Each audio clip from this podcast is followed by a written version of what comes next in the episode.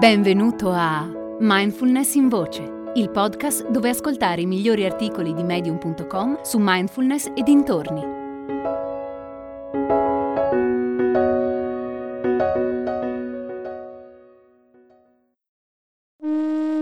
Vuoi passare dalla teoria alla pratica? Partecipa ai corsi di mindfulnessbergamo.net, online o in presenza ti aspetto.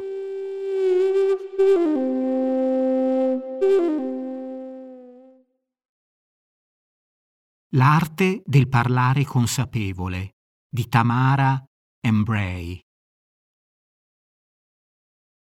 Questa settimana ho praticato aspetti diversi del parlare consapevole, incluso l'astenermi dall'aprire bocca quando mi sentivo reattiva o quando avevo l'impulso a dire cose fuori luogo o non benefiche. Ho anche prestato attenzione a non dire cose false, maliziose, sgradevoli o futili. E in questo ci metto anche l'esaltare o lo sminuire qualcuno. Ho anche praticato il dire cose spiacevoli che andavano dette.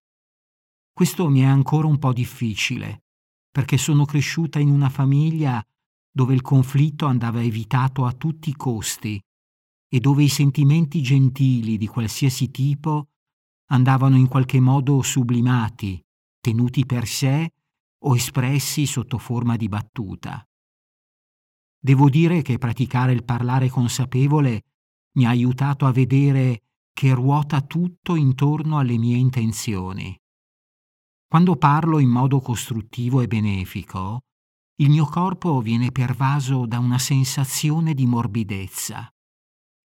Quando le mie parole sorgono da quello spazio interiore, sento di aver fatto del mio meglio e di non aver causato sofferenza.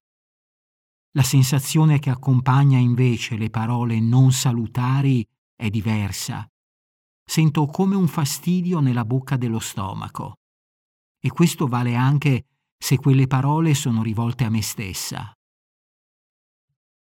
Più mi prendo del tempo per esplorare le mie difficoltà e per parlarne a me stessa con gentilezza e compassione, più sono in grado di riconoscere le stesse difficoltà negli altri e rivolgermi a loro con gentilezza e compassione. È così che la consapevolezza del mio mondo interiore si riflette nella consapevolezza del mondo là fuori.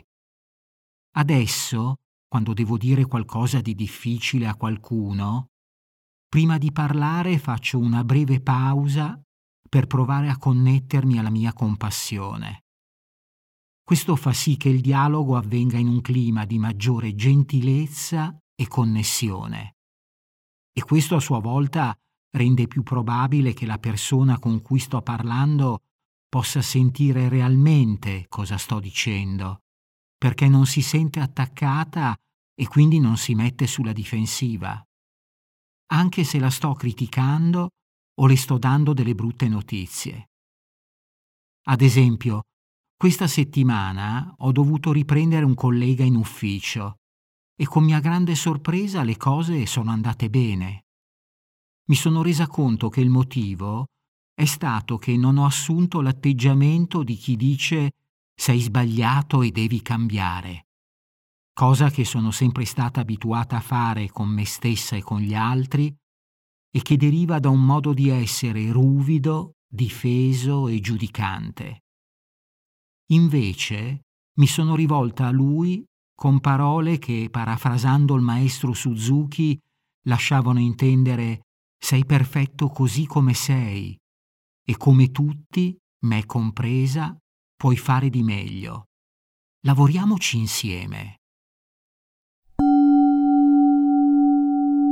Galas è una comunità di persone interessate alla mindfulness, alla meditazione e alla crescita personale. Con Galas puoi interagire direttamente con me o con altri ascoltatori di mindfulness in voce per scambiare idee sulla pratica e condividere esperienze. È facile.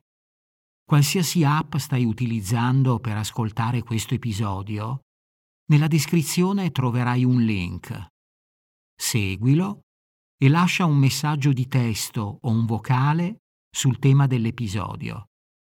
Ad esempio, puoi raccontare se quando ti esprimi a parole o con il corpo sei consapevole di quello che comunichi oppure no. Risponderò personalmente a tutti i messaggi. Ti aspetto su Galas.